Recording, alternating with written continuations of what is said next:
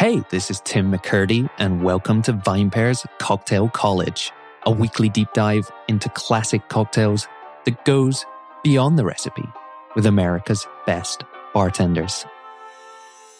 El Capitan is not the world's best known cocktail. That much is safe to say. But one drink's weakness is another's strength, and I'm going to let you into a little secret, listener. El Capitan is one of those drinks I like to group into the category of secret weapons. If I'm having cocktail loving friends over for a drink, I'll whip one of these up, wait for them to take a sip, nod my head, and say, Yep, you're welcome. What do they call it? They call it El Capitan. At which point, it's also a good idea to elaborate. This is, in reductive terms, a Manhattan made with pisco and garnished with an olive. As is so often the case, I'm duty bound to point out it's also so much more than that. El Capitan is a snapshot of Peruvian history, a celebration of the country's iconic national spirit.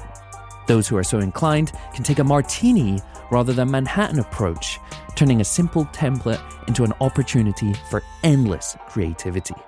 Here to divulge more and dive deeper on all of the above is Chicago based Mike Ryan, the corporate director of beverage for Acurio International. In that role, he oversees the beverage program across all of Acurio's locations in the USA, Latin America, Europe, and the Middle East. So that ain't just a fancy title, and what it does mean is that Mike is basically one of, if not the largest buyer of Pisco in the US. It's Quebranta, Italia, Acholado. It's a simple template and a secret weapon, and it's all right here on the Cocktail College podcast. We're in the virtual studio today, the virtual Cocktail College studio, and we're joined by none other than Mike Ryan. Mike, coming in, beaming in at us today from Chicago. That's right. It's a beautiful day here. Beautiful day, sunny, 80s, no clouds, no wind. Yeah, there's, there's, there's a reason that we're known as the Miami of the Midwest. Mike, today's drink is El Capitan. There's a few things I want to get into off the bat. The first of which, this got me thinking before the episode, that elevator pitches for cocktails are a great thing, right? They're great to describe a drink to someone who perhaps is not aware of what it is, but they can also be very reductive. So, in the case of today's drink, you might want to describe it as a Pisco Manhattan or maybe even a Pisco Martini.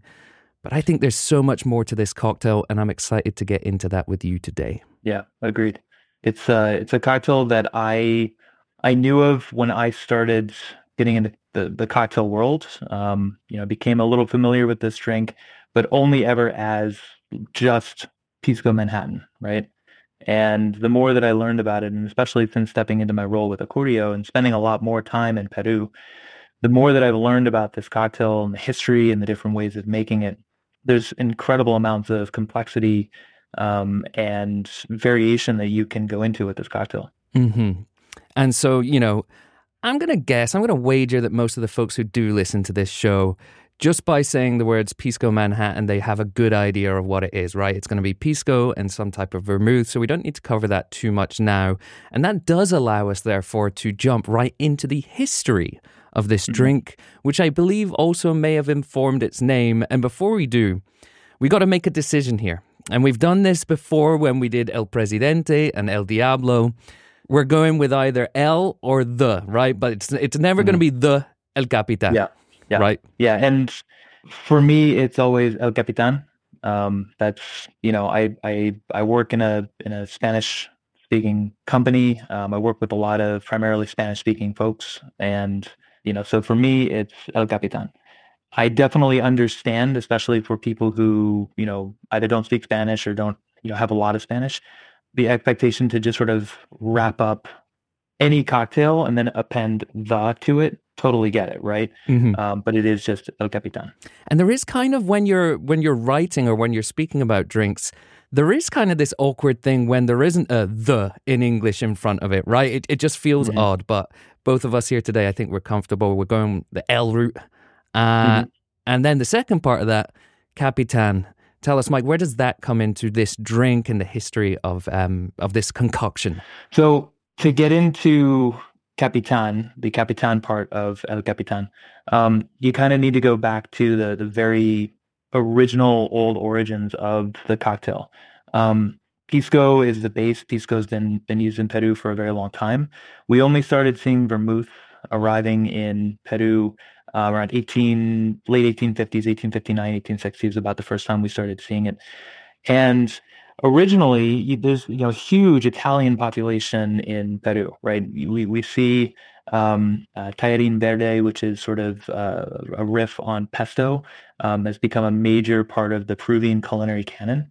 And so it makes sense that when you're moving into this country, you're going to bring some of your drinking habits um, from from your country, and then they're going to mingle and meld, right? And that's really the the the history of Peruvian culinary culture is this sort of melting pot, right? So originally we would have seen most likely just equal parts pisco and you know the the the, uh, the classic Italian sweet vermouth mixed together, nothing added, no water, no ice, just room temperature. Um, probably consumed as a shot. Um, you know, just uh, potentially just as an aperitif. Uh, you know, likely it was called uh, 20 centavos, 20 centavos. Um, that's about what it cost. And this was fairly popular throughout Peru. Um, you really started seeing the evolution into El Capitan when you had these cavalry captains, these riders up in the Puno Mountains, and they became enamored of this cocktail. You know, it was a little bit of a taste of home, very easy to make. Um, you know, and when you're in a military campaign in sort of the hinterlands, uh, you're not necessarily going to pop into your local pub uh, you know, order a, a Ramos Gin Fizz and, and expect something, uh, you know, even remotely close to the original. So it's easy to get, uh, easy to get right, you know. So they would order this cocktail, and the bartenders would say, you know, si, uh, you know, para ti, uh, mi capitan, el capitan, and that's where we start to see the evolution of the name, right? That's how these names uh, ultimately evolve and change. Mm-hmm. And I believe I was reading that you know the the veinte centavos, you know, part of that as well. Uh, this is a little bit of a detour, but one I find fascinating that would have been served at these things called pulperias, which, um, mm-hmm. as someone who used to live in Argentina, I find fascinating. They're kind of what like a bodega, general store kind of thing, like a, a place where you could go to kind of get uh, maybe like a corner store for us today mm-hmm. in the in the states, right? Yeah, yeah, and and you know you you see things like that in Peru everywhere, um, where you don't have as much of the stark division of like first place, second place, third place that we do, uh, especially in the U.S. Right? You see a lot of these um, establishments that sort of you know we're doing one thing, people are here. Well, let's also do this other thing, and let's also do this other thing. Mm-hmm. And so you mentioned that very likely it might have been 50-50 early on, perhaps consumed as a shot, mm-hmm. um, and room temperature. At what mm-hmm. point do we start to see this drink evolve into what maybe is prepared more modernly with, um, mm-hmm. you know, probably be a heavier ratio of pisco, maybe that two to one model, but also starting to incorporate ice into things? So, you know, I've seen references to um, to this cocktail in connection with the uh, Bar Inglés and the Grand Hotel Bolivar in Lima. I've also seen references to this cocktail popping up um, at the old Waldorf Hotel in New York and um, it's likely you know in the 1910s 1920s um, that's when we were we would have also been seeing sort of this proliferation of of ice into the cocktail world as well. Um, nobody unfortunately sat down and you know uh, when they created it wrote it down and said okay guys this is it. This is the moment. Um, you know I, I think anybody who's studied drinking history runs into the problem that the drinking history is typically written by the drinkers um, and after two or three, things start to get a little muddled. Mm-hmm. Uh, pun intended.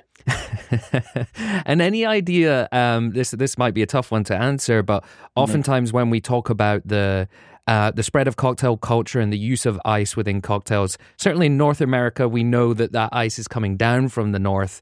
Obviously, being in Peru, you're going to be I don't know, yeah, closer to the, the, Andes there, and maybe some yeah. source of ice. You know, where do we know where the ice might have been coming from at this time? I, I just find this topic fascinating. No, you know, and that's a, that's a great question. It's not something that I've been able to really dig into. Um, you know, likely would have been coming from either higher up in the mountains or you know imported up from a little bit further south.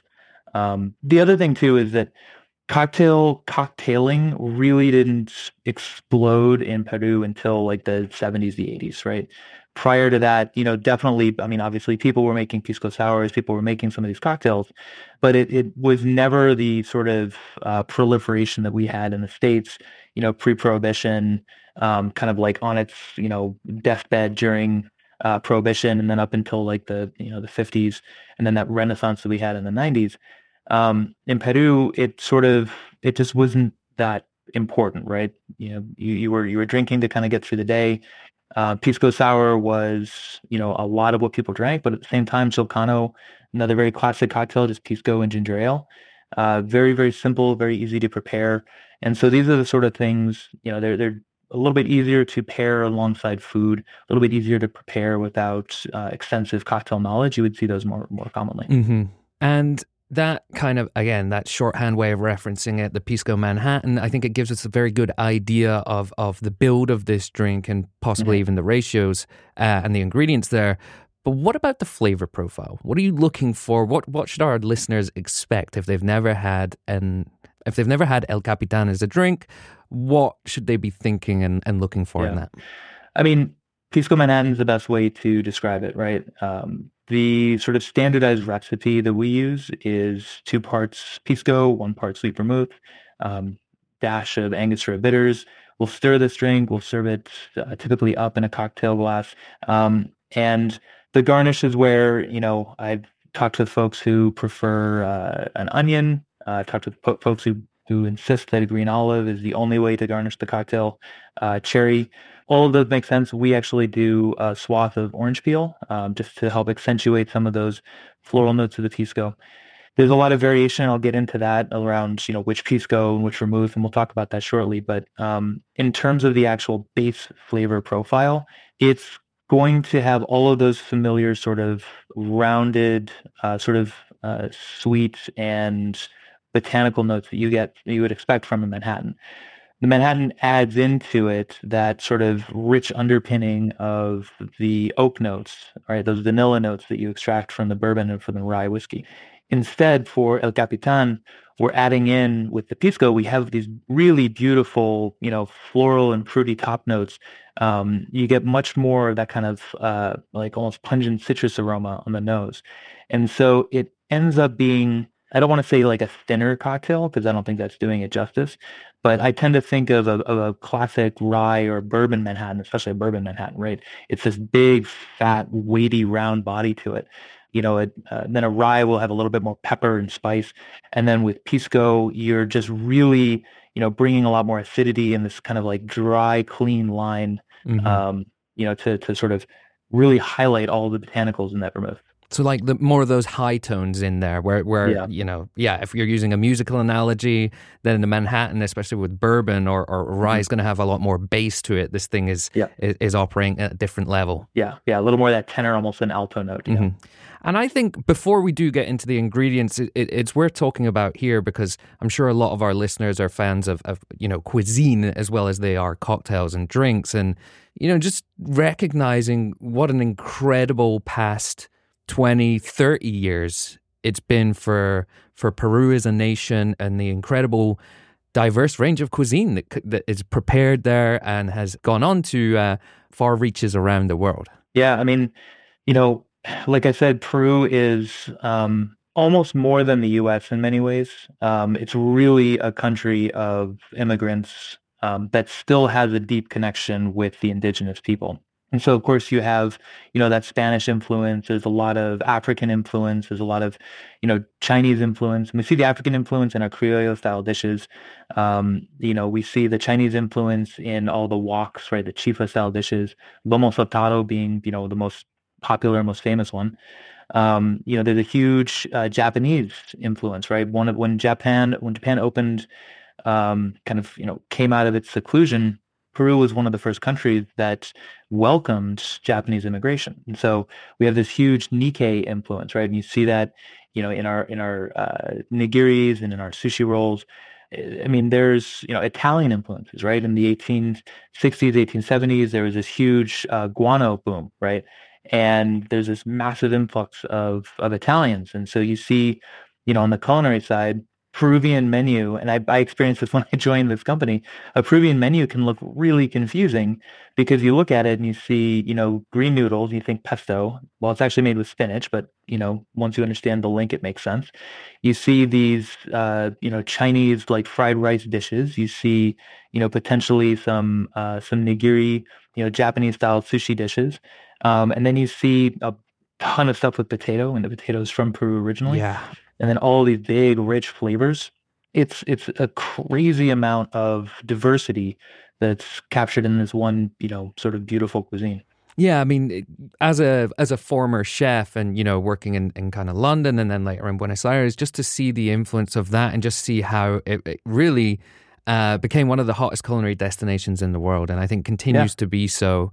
Um, on the pisco side of things, it is funny that we do see drinks culture lags slightly behind food culture, I think, but always generally taking inspiration from. I, it's an analogy mm-hmm. we, we bring up a lot on this show where we talk about the proliferation of, of bitter flavors in cooking and how that translated to an appreciation of aperitivo culture.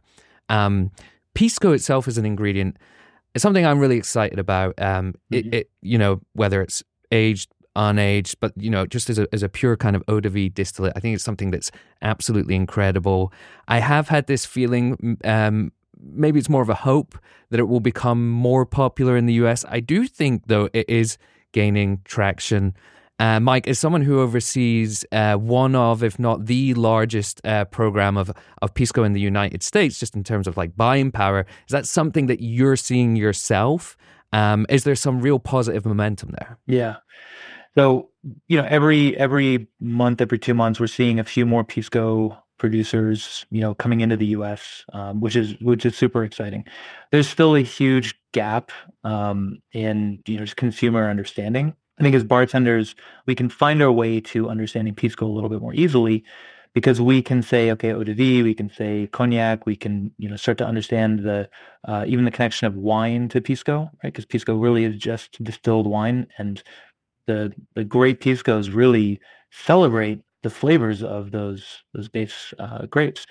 Um, but for a lot of consumers, a lot of guests, uh, it's a challenge, right? And I and when I'm talking with pisco producers, you know, trying to figure out how we can better, uh, you know, ignite that excitement for guests around pisco, and I look at the way that um, the tequila world and, and mezcal as well. I look at the way that they've managed to you know, explode in popularity. And some of this is, you know, the the Mexican government that, you know, kind of setting some standards and saying, all right, this is tequila, this is not. This is mm-hmm. mezcal, this is not. And, you know, we can get into the weeds on which of those decisions are, do we think are right ones and which ones could maybe use a little bit of work. But at the end of the day, it's helped the category because you can now have a better understanding, even something as simple as, you know, uh, 100% agave made in Mexico, right? Um, the the aging requirements and standards. In Peru, there's already a lot of regulation around the production of pisco. There's not as much oversight, and there's not as much, you know, there's not as much uh, transparency, right? In the tequila world, every bottle has a nom. You can look up endless statistics. Um, and if you really want to try hard enough, you can find out who's making what, what equipment they're using, where they're sourcing their agave. And in Peru, it's a lot harder to find out, you know, uh, what somebody's yield actually is. Where are they sourcing their grapes? Are they truly using 100% Pisco grapes, or are they maybe sliding a few non-Pisco grapes in there, right? Um, the other thing too, I think that's challenging, and we see this a little bit as well in the tequila world. Now people are are comfortable with tequila and they're more willing to trade up and to pay, you know, 30, 40, 50 dollars for a shot, right? Not just a bottle, a shot. In the Pisco world, it's still very much, you know, the Pisco sour, and that's kind of it, mm-hmm. right? There's, there's, you know, we we're, we're, sitting here talking about El Capitan. Mm-hmm. Um, that's an edge case, really. We don't really sell that many uh, you put it on any menu and you'll sell a few out of interest, but it's not a, a driver the way that the Pisco Sour is. Mm-hmm. And so, as long as it remains just the province of one culture and it's not really allowed to sort of proliferate into the cocktail zeitgeist in the mainstream, um, it's there's going to be this sort of perceived price cap on it. which makes it really challenging when you come to the market with a, a bottle of Pisco that's $35, $40. I wouldn't blink at putting a 35 or $40 tequila in a cocktail. Of course, I'm going to charge for it, but I know that somebody will pay that. You know, it gets to be a really challenging argument to put a $40 Pisco in a cocktail and then turn around and say, yeah, I'm, you're going to pay, you know, $20, $25 for this Pisco cocktail. And the reason is because the Pisco is incredible, right? Mm-hmm. So you know, we do a lot of education, we do a lot of outreach, we train our bartenders, we do, you know, flights, we do tastings, we create macerations, right, infusions of different piscos. Um, all of different, all these are different ways for us to try to get our guests to engage with the pisco outside of just engaging with it through the Peruvian lens, right? Mm-hmm. When somebody walks into a Peruvian restaurant outside of Peru, they're walking in because they want to participate in that culture. And a really easy way to do that is you just order the pisco sour. And then you'd say, wow, that's delicious. I'm going to have another one. But then if you don't get something that, you know, has pisco in it or taste the pisco on its own, you just say, okay, pisco sour, pisco, it's the same thing. You can't drink pisco without putting it in a pisco sour. 100%. That doesn't disservice. Yeah. Yeah, I, I think that's a really great point. It's that on the one hand, you have this very well known cocktail who 50% of the name is the base spirit that's tied to a specific culture. So you're like, great, that is that is something that so many other smaller spirits categories trying to break out internationally do not have. But mm-hmm. then you get to this point where people think, oh, Pisco's only used for that. And if I'm not in the mood right. for a Pisco sour, I'm not going to drink it. Maybe you can argue Pisco Punch too, but I would say that's definitely lesser well known. Uh, mm-hmm. And then we get to El Capitan. Uh, I think, again, to go back to that top, to go back to the beginning, putting Pisco Manhattan on the menu might help you sell more of them, especially if you are in a Peruvian establishment. Um, but so let's talk about the category. Let's talk about Pisco. And, and for this cocktail specifically, mm-hmm. what kind of style of Pisco are you looking for and why? So, uh, again, if we if you go and talk to a Peruvian bartender, they'll give you you know, five different reasons that it should be quebranta or it should be acholado or it should be this or it should be that. Mm-hmm. Um, and can you just explain the differences between those two? Just remind us real quick. Yeah. Uh, we've had a couple of them on before, but yeah, if you can explain the differences very briefly there. Sure. So the in, in Peru specifically, the Pisco category um, is separated into puros, which are just one single grape varietal, um, acholados, which are a blend of two different grape varietals. The puros are comprised of aromatic and non-aromatic varietals, right? And that's I don't want to say an arbitrary division um, because you know the the non-aromatics are definitely less aromatic, but they are not like non-aromatic, right? Yeah. Um, and so typically an acholado would be a blend of an aromatic and a non-aromatic. The most famous non-aromatic varietal is Quebranta, and that's you know what you see in 99% of the piscos out there is going to be based on Quebranta, the most widely planted grape typically fairly high yield. Um, the most famous and most popular aromatic varietal is Italia. Um, and Italia piscos, I I love Italia piscos. They're very soft and floral. Um, they've got a little bit of that sort of like tropical flower nose to it, um, with just like hints of melon behind it. And then um, there's another style of pisco called Mosto Verde. Verde is a relatively recent development where they only uh, they only ferment the pisco for about two days, and they actually stop the fermentation before it's complete. And so, typically, when you're making pisco, you press your grapes, you uh, pull the juice out, you allow the juice to ferment. Um, you know, the fermentation can take anywhere from five to six to seven days, depending on the on the temperature. Uh, once it's completely fermented, you'll distill it, right? Because that's how you get the the greatest possible yield. Um, with Mosto Verde, they stop that fermentation after two days and they distill immediately. And what that happens is what, what that what that creates is this uh, very rich, very luxurious, um, also very expensive because it's about you know half the yield, but it's a very very complex um, and beautiful style of pisco. It does have a little bit of sweetness to it. I was um, going to say, if you're cutting that yeah. fermentation, you're leaving some of that sugar in there, right? Yeah, yeah, and that sugar definitely comes through the still. Um, you know, I wouldn't ever call it a a sweet Pisco, right? Um, but it definitely has, you know, a little bit more of that sweetness than a Quebranta, which is a very dry, very, you know, like almost acidic style of Pisco. Um, and so you can use any of those styles to make El Capitan, to make really any Pisco cocktail. The nice thing is because the base structure is going to be the same, right? Similar levels of acidity, um, you know, typically around the same alcoholic percentage. Uh, one of the rules in Pisco is you're not allowed to add anything to it after it comes off the still, no water. You can't age it in anything that will change the color or the character. Um, the Peruvian Pisco specifically. So, you know, typically Piscos are coming in around, you know, 38 to 42, 43%. Um, and so that's a pretty narrow window, which lets you create a lot of variation without changing the overall structure too much, right? Um, so for El Capitan, broad spectrum, I typically go for Acholado. Um, Acholado Pisco, you know, you're going to get that nice, you know, uh, driving line in the center from that Quebranta, but you get a little bit of that aromatic um, uh, interest from you know the Italia or potentially you know another uh, like a uh, like a uh, Moscatel or something like that. Mm-hmm. Um, Quebranta on its own is beautiful, and in that case, it's typically more of sort of a celebration of the vermouth, right? So when you're creating El Capitan, if you're just going to serve a classic El Capitan cocktail, then I would suggest just go with a good quality Acholado Pisco. You know, uh, pick your sweet vermouth. We'll get into that shortly. There's a million to choose from, um, and then just a little bit of Angostura bitters. And then once when you're starting to really play around with it, usually I say just keep your vermouth static, right? Whatever vermouth you've picked that you like, start with that, and then start playing around with different piscos, and you can really see how all these different piscos will really dramatically change the end result of this cocktail, right? Mm-hmm. And not just not just the pisco, right? Changing the ratio a little bit. You know, typically we'll do two ounces of pisco to one ounce of vermouth. Um, try a three to one, try a four to one.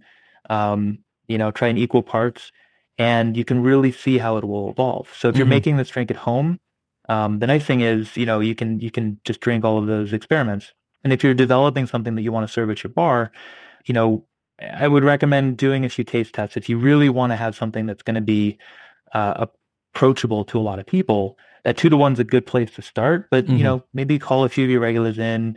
You know, get your managers, get people, not just people who are super into cocktails. Like get some people who don't know anything because yeah. their their palate is really important. um, and uh, and make a few of these drinks and say, okay, you know, just blind taste. What do you think? And for the folks who might be home bartenders on the other mm-hmm. side of things, right? I am definitely not a fan in equating price to quality. Uh, I think that uh, you you know we spoke about tequila as a category there, and I think that's somewhere where that's very apparent, but it's not the only place. Um, mm-hmm. However, I do get folks, friends, people, colleagues, whatever, asking me, okay, so I'm in this category. How much should I roughly be spending to get something of quality, right? What's what's my mm-hmm. baseline here to ensure that I don't walk out of that spirit store, that liquor store with a bottle and taste it once and be like, "Oh my god, I'm never going back to Pisco," right? Like what's what's mm-hmm. kind of a sensible price for for a, a first bottle for people to get into? I would be looking for something in the neighborhood of 20 bucks for a bottle. Oh, really? Um, for 750. Yep. Wow. Um, you know, if you go, uh, there's a there's a couple that you, where you can get down to like the fifteen to eighteen dollar range that aren't too bad. Um, but the really, really, you know, there's a bunch of, of bargain basement piscos out there. Um, most of them are not amazing quality. Mm-hmm. Um, now, I will say that because of the um, the regulations around Pisco production, um, it, it's hard to get a truly bad Pisco, right? There's there's not too many that are just like, you know, like the the the, the issue that we had with tequila in the 50s, right? People were adding all these, you know, uh, metals and things like that to the tequila. We don't have that issue with um, with Pisco, but if you really want to taste a good quality Pisco, if you want something that's going to say that's going to really showcase what these grapes should be offering, um, twenty dollars I, I, think is a, is probably the minimum. Wow, that's that's a lot cheaper than I was expecting. I was I was thinking you might go in the thirty to forty bucks mark, and I was I was ready to part with my cash. So feeling yeah, good yeah. about this already. I will say that um, with Pisco, uh, price very frequently does indicate a certain level of quality. Um, there are not that many Piscos um, I guess one of the things that we can be grateful for in the Pisco world is we don't have, um, you know, some of these like celebrity brands like you have in the tequila world, where price is not an indicator of quality, right? Mm-hmm. Um, there's plenty of tequilas out there that are extremely expensive and that I personally would not touch with a you know two meter pole. Mm-hmm. Um, with Pisco though, there are some good quality ones for for not a lot of money. But you know, if you see a pisco for thirty or forty dollars, um, there's a almost 100% chance that it's going to be a really solid, great quality pisco. Mm-hmm. So moving on to vermouth, you mentioned uh, you would adopt a two to one approach and using sweet vermouth. Uh, let's start with that approach first, because then I want to get into some maybe alternative approaches to that, where things you can start to really uh, spice things up a little. But sweet vermouth, where are you going first? So the original vermouth that that they would have been using in Peru would have been Cinzano, um, and it's a you know vermouths like that, like Cinzano, Martini, very classic, right? They use a lot of dittany, um, this this uh, herb that sort of has that like a uh, um, uh, pizza flavor to it, right? Um, those are very traditional, very classic, right? That's usually my go-to for a Negroni, for example, because it pairs really nicely with all the botanicals in a good London dry gin. Um, that's probably where I would start, right? Because also especially if you're a home bartender, you don't want to have, unless you're going to go down the vermouth rabbit hole, in which case I I salute you. Um, but uh, you don't want to have five, six, seven different bottles of vermouth just sitting in your fridge, right? Mm-hmm. Unless you're constantly turn on these parties because they do go bad after some time. Um, so I would suggest starting with a very traditional, very classic Italian style vermouth. I've used vermouth like uh, Carpano, right? It has that big, bold vanilla note to it. Um, it's beautiful, and if you really want to wallow in vanilla, a Manhattan with Carpano and bourbon, I mean, it's just, I mean, it's lovely if you like vanilla. Um, I have found in the past that Carpano tends to sort of overpower a lot of the delicate um, aromatics of some of the really beautiful piscos. Um, there's also some lovely vermouths that are being made in Peru as well. Oh wow! hard to find in the US sometimes. Um, we're working right now, you know, a lot of what I'm trying to do is is find cool Peruvian ingredients and then see how we can get them into our restaurants in the US and restaurants in, you know, Europe and the Middle East.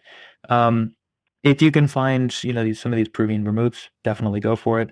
But, you know, you can also experiment with, you know, the, the cool vermouth that whatever city you're in, somebody's probably making a vermouth either in that city or the next one over. Mm-hmm. Um, you know, and so the, the nice thing is that once you have sort of established a uh, a pisco that you like and a general flavor profile and a general structure, um, and you're like, okay, I really like this two to one, or I really like three to one, um, then you know, use up your vermouth, go buy a different one, try it out, right?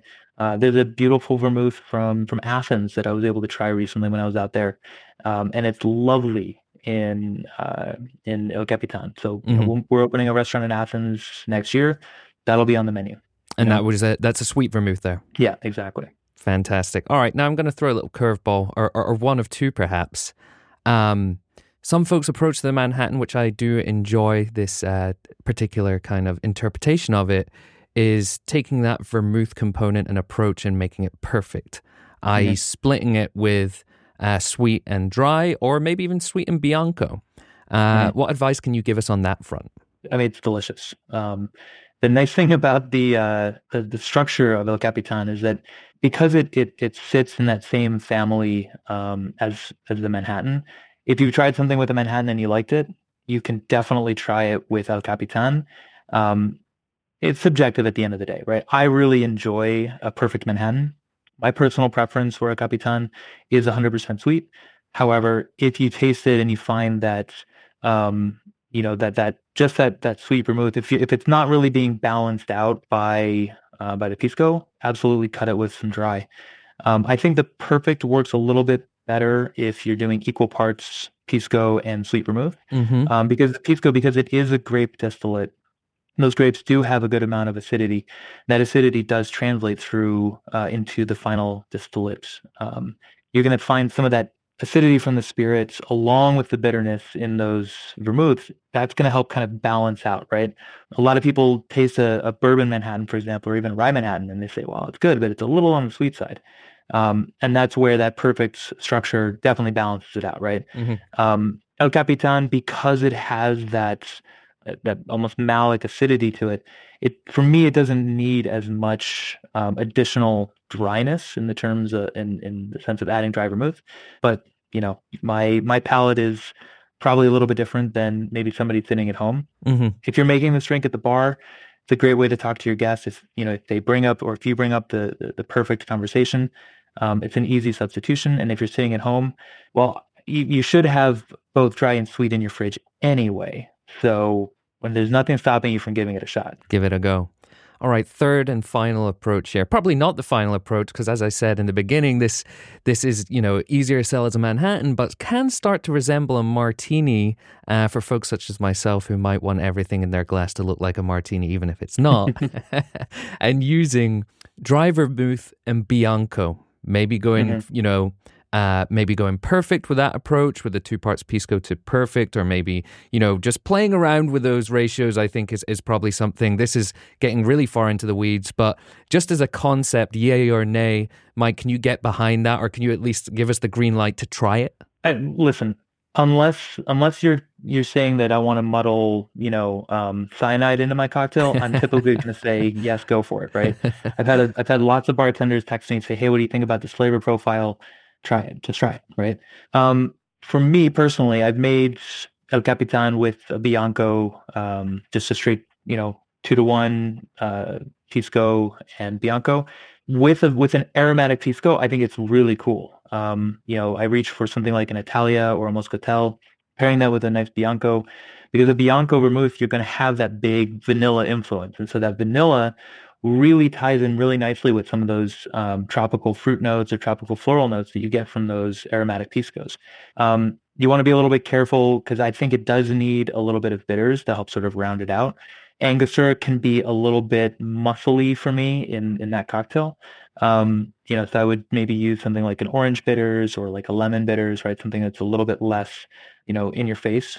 Uh, I will also say that when you're getting that far away from sort of the the core of what this drink is or was, exactly as as I would say for a Manhattan or you know a, a margarita or anything else, there's only so far that you can stretch a classic cocktail before it sort of buds off and becomes its own thing. Yep. And and all I mean by that is, um, and I guess this is a little bit more directed towards professional bartenders, but if you put a drink on your menu and it just says Manhattan or El Capitan or Margarita. It should be recognizably that thing. Great right? point. There's a there's a point where it sort of just stops being in that thing, and that's awesome. Call it a you know a modified this, right? Mm-hmm. Um, you know, uh, whatever you know, vanilla vanilla El Capitan. Come up with some qualifier so that mm-hmm. a guest doesn't have that. Assume that that's what El Capitan is. El Capitan Blanco, maybe yeah, that exactly. kind of thing, exactly. right? Just so yep. you know. Yep. Yeah, that's a great point. A really, really great point there.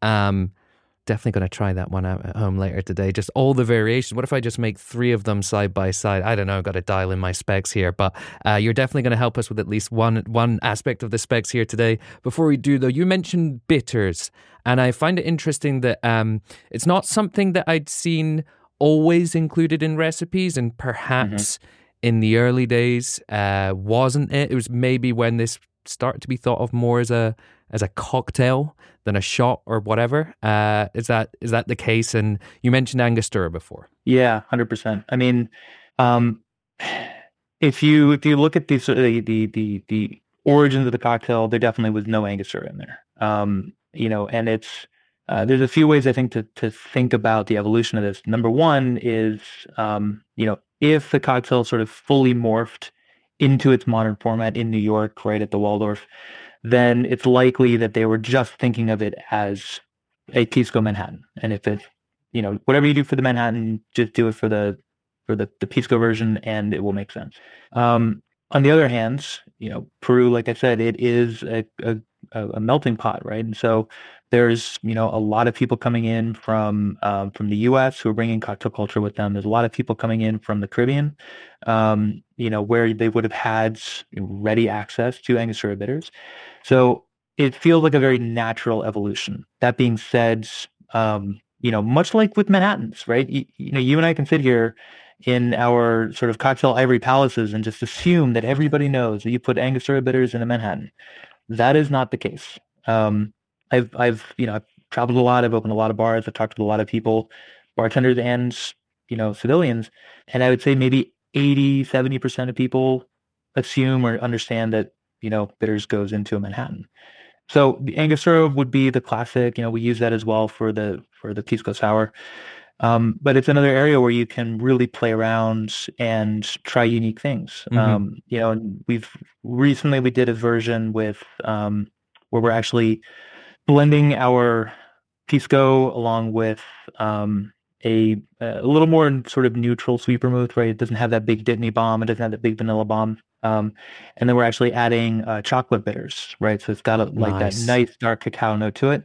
Um, again, chocolate's a you know there's a ton of cacao that grows in Peru. We make beautiful, beautiful beans.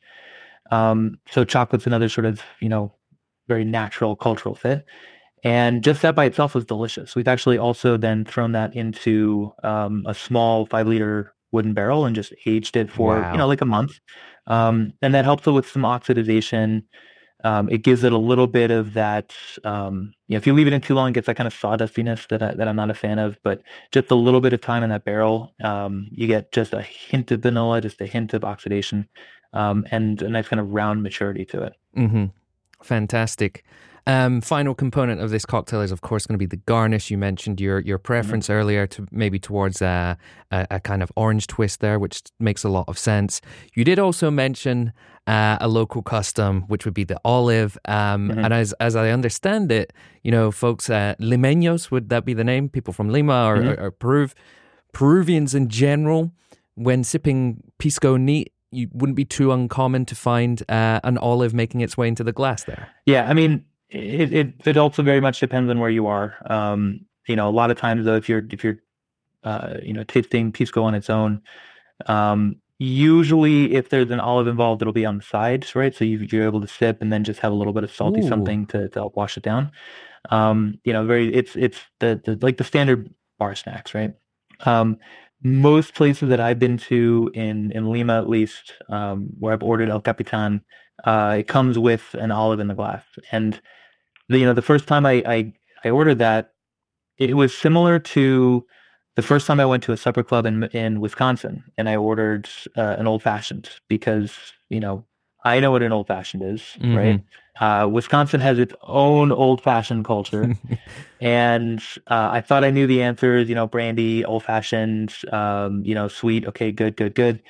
And then the bartender asked me if I wanted um, a pickled mushroom or a pickled Brussels sprout, and I, my my brain just sort of glitched of like I don't know the answer to that question.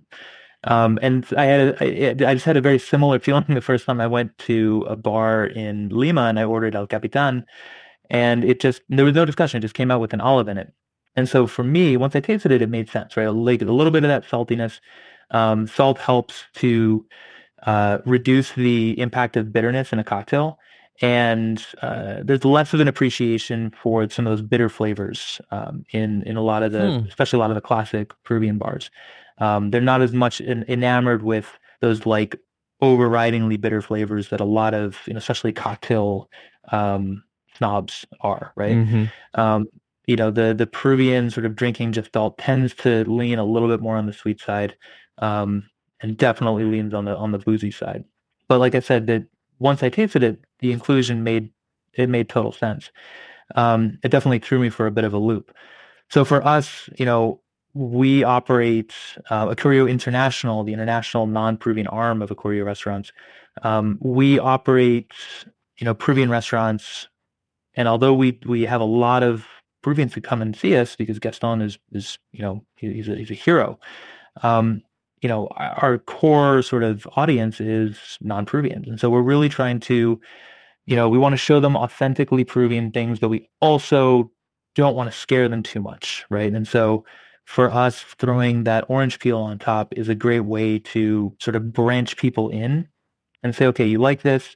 Here's a thing that's not too far away from the thing you like. It's not going to challenge you too much. It'll challenge you a little bit, right? So we're just kind of we're sort of like boiling the frog, as it were, trying to get people deeper and deeper until mm-hmm. um, you know we can we can hit them with that uh, that that pickled Brussels sprout.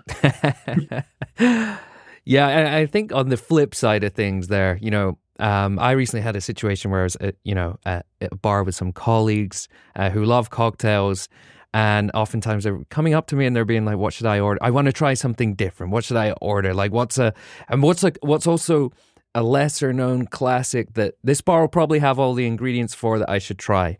Uh, today, I am adding El Capitan to that repertoire, especially with the olive, because I think it's, you know, provided the bar has Pisco, mm-hmm. we know they're going to have everything else. I think that's such a cool little move. And again, if you're a regular cocktail drinker, if you're an enthusiast, if you're a bartender, that one little detail of it could be yeah. uh, a, a, and you know no pun intended here you, you, know the cherry on the top or the olive on the top you know what i mean it's just like a nice cool little yeah. selling point but yeah like you said that that orange twist instead is kind of like this really nice we're holding your hands we're slowly guiding you into this drink and into you know this category of drinks really in a way um.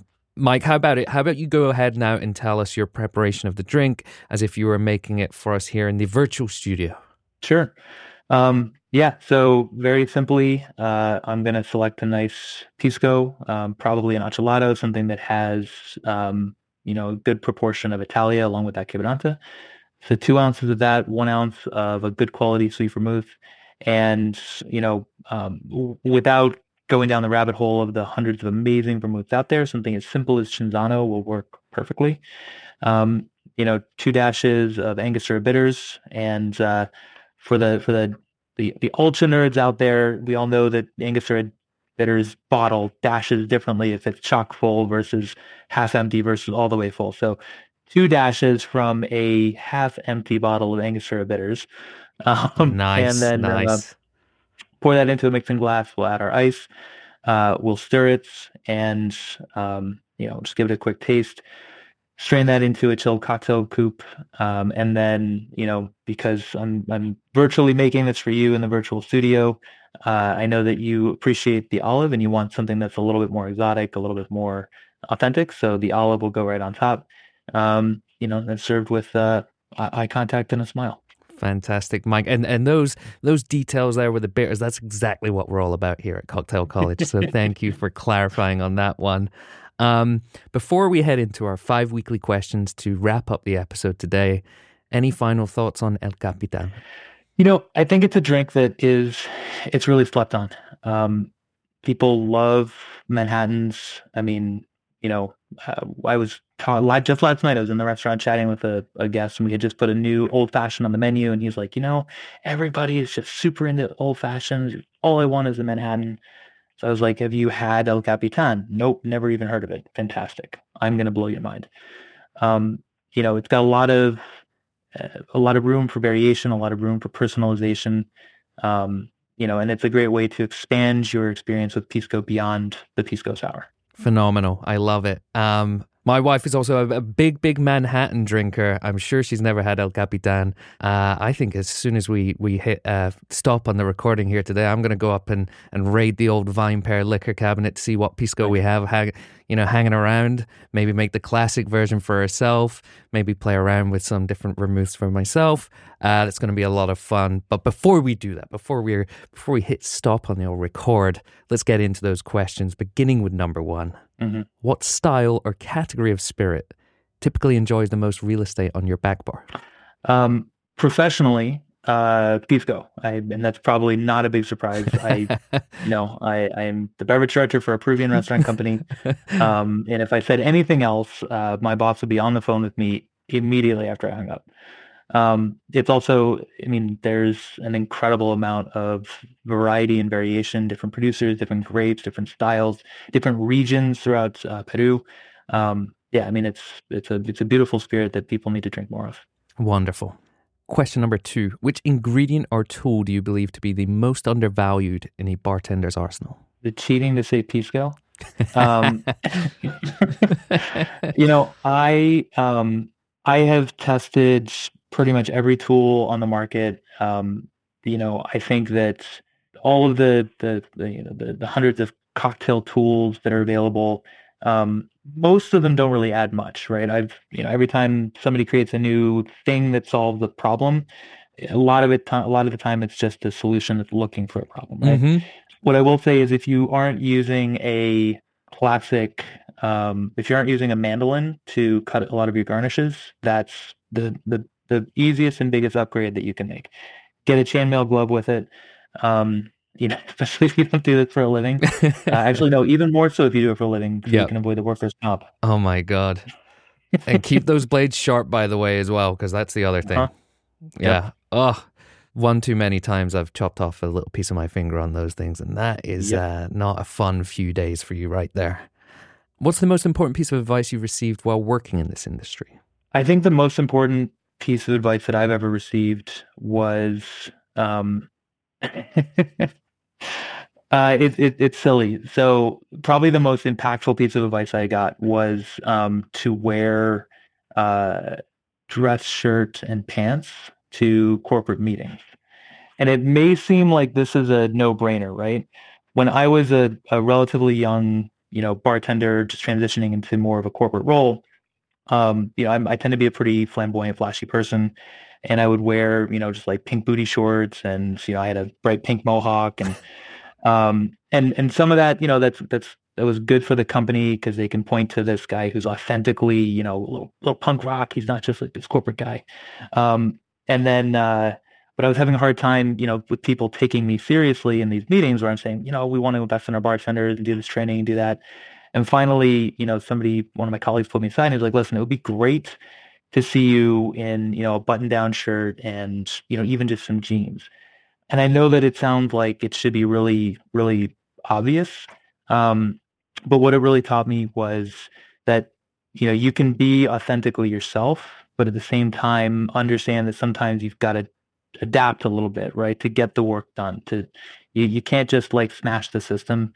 Mhm. Sometimes you have to to you know to buy in and kind of work within the system. Mhm. So- And that's not selling out to the man, man. You know, like that's just a great, solid piece of advice there. Yeah, yeah. The whole movie SLC Punk is based on that. Listener, I can confirm for you here today, though, that Mike is rocking the pink mohawk and pink shorts right now. It's fantastic. So uh, it's been a fun interview on that front.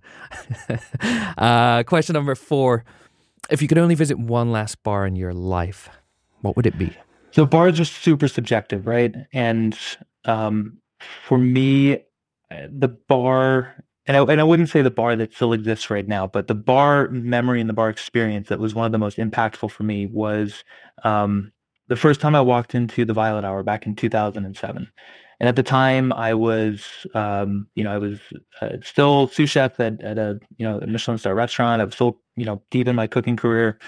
I had started bartending a little bit, um, but I remember walking into the Violet Hour and pushing past these heavy velvet curtains, and the room was super dark and lit up with candles, um, and I just was was transported. And at the time in Chicago, even across the U.S., there were a few bars that were doing this, right? Death and Co. and um, you know Milk and Honey, places that were designed to be an intentional, you know, throwback, right? uh, intentionally anachronistic. And sure, they were snooty and kind of snobby. And if you didn't play by the rules and if you didn't come and worship at the altar of the cocktail, you probably weren't going to have the best time. But I really loved and appreciated the commitment to that concept, right? And if you're in, if you buy in, great, you're going to have an awesome time. Uh, You know, that that bar experience memory and now I try to temper it with trying to be more hospitable and making sure that we're reaching out to more people and not just saying, you don't like it, get the hell out. Um, but like that that experience of just being completely transported is something that I I hold really dear and I you know I always try to recreate in our restaurants. Mm-hmm. Wonderful. All right, Mike, final question for you here today. If you knew that the next cocktail you drank was going to be your last, what would you order or make? Um, depends if it's because uh, the end is near, then it's uh, like seven ounces of Everclear. Um, just like let's get it over with. um, the the more serious answer to that question, though, um, would be a cocktail called the Art of Choke. Created by um, my former colleague Kyle Davidson. We worked together at Violet Hour back in the day. Kyle is an absolutely genius bartender who should get a lot more attention for the innovative cocktail structure that he's created. I had that drink shortly after the first time I pushed into the Violet Hour and just like had my mind sort of blown. And this cocktail is what really ignited my excitement for cocktails and cocktail creation beyond just the classics, right? I learned about Manhattans and old fashions and, you know, was starting to understand that a daiquiri wasn't just frozen and things like that. And Kyle made me the art of choke, which, you know, is a Cynar, you know, very bitter cocktail, lots of Cynar, a little bit of rum, um, you know, chartreuse. There's lime juice in there, but it's stirred. I mean, it breaks all the rules, right? Mhm. There's mint. It's just sort of like lightly bruised. It's not even muddled. Um, it's there. There's so much complexity and subtlety in this cocktail, and I had that drink, and I, I like my you know with my background as a chef as well. It's hard for me to be surprised by flavors sometimes, right? You're like, yeah, I've tried that, I've tried that, I've tried that. There's nothing new under the sun. This was something new under the sun, and I've made it myself, and it's delicious. Um, but if I was going to have one last one, it would be you know teleport Kyle here with all the ingredients, have him make it for me, and and then you know I don't know. Hopefully, I don't have to make him watch me die or something. it is true though. What a singular, unique, rule breaking drink that that kind of is the I, I don't know. Yeah, it's it it's such a rule breaker. Those ingredients shouldn't work together, but what a fantastic invention. Um, Mike, thanks so much for joining us today. It's been a blast. I think this has been super interesting one, and I'm sure there's so many listeners out there like myself who like to have that secret little card that they can pull out and they be like, "Oh, watch this! I'm going to blow your mind with a cocktail you've never heard of." But the, is it also simultaneously familiar? It's El Presidente. Mhm. Uh, El Presidente? No, it's not. It's El No. Capitan. Mike, thanks for joining us today. Cheers, Tim. Thank you. Cheers. Thanks for listening to the Cocktail College podcast. If you enjoy listening to the show anywhere near as much as we enjoy making it, go ahead and hit subscribe and please leave a rating or review wherever you get your podcasts, whether that's Apple, Spotify, or Stitcher. And please tell your friends. Now for the credits. Cocktail College is recorded in New York City and produced by myself and Darby Cicci, who also composed our awesome theme music. Just give that a listen. I also want to give a huge shout out to everyone on the VinePair team, especially co founders Adam Teeter and Josh Malin, editor in chief Joanna Sciarrino, and art director Daniel Grinberg, who designed our killer logo. Finally, thank you, listener, for making it this far and for giving this whole thing a purpose. Until next time.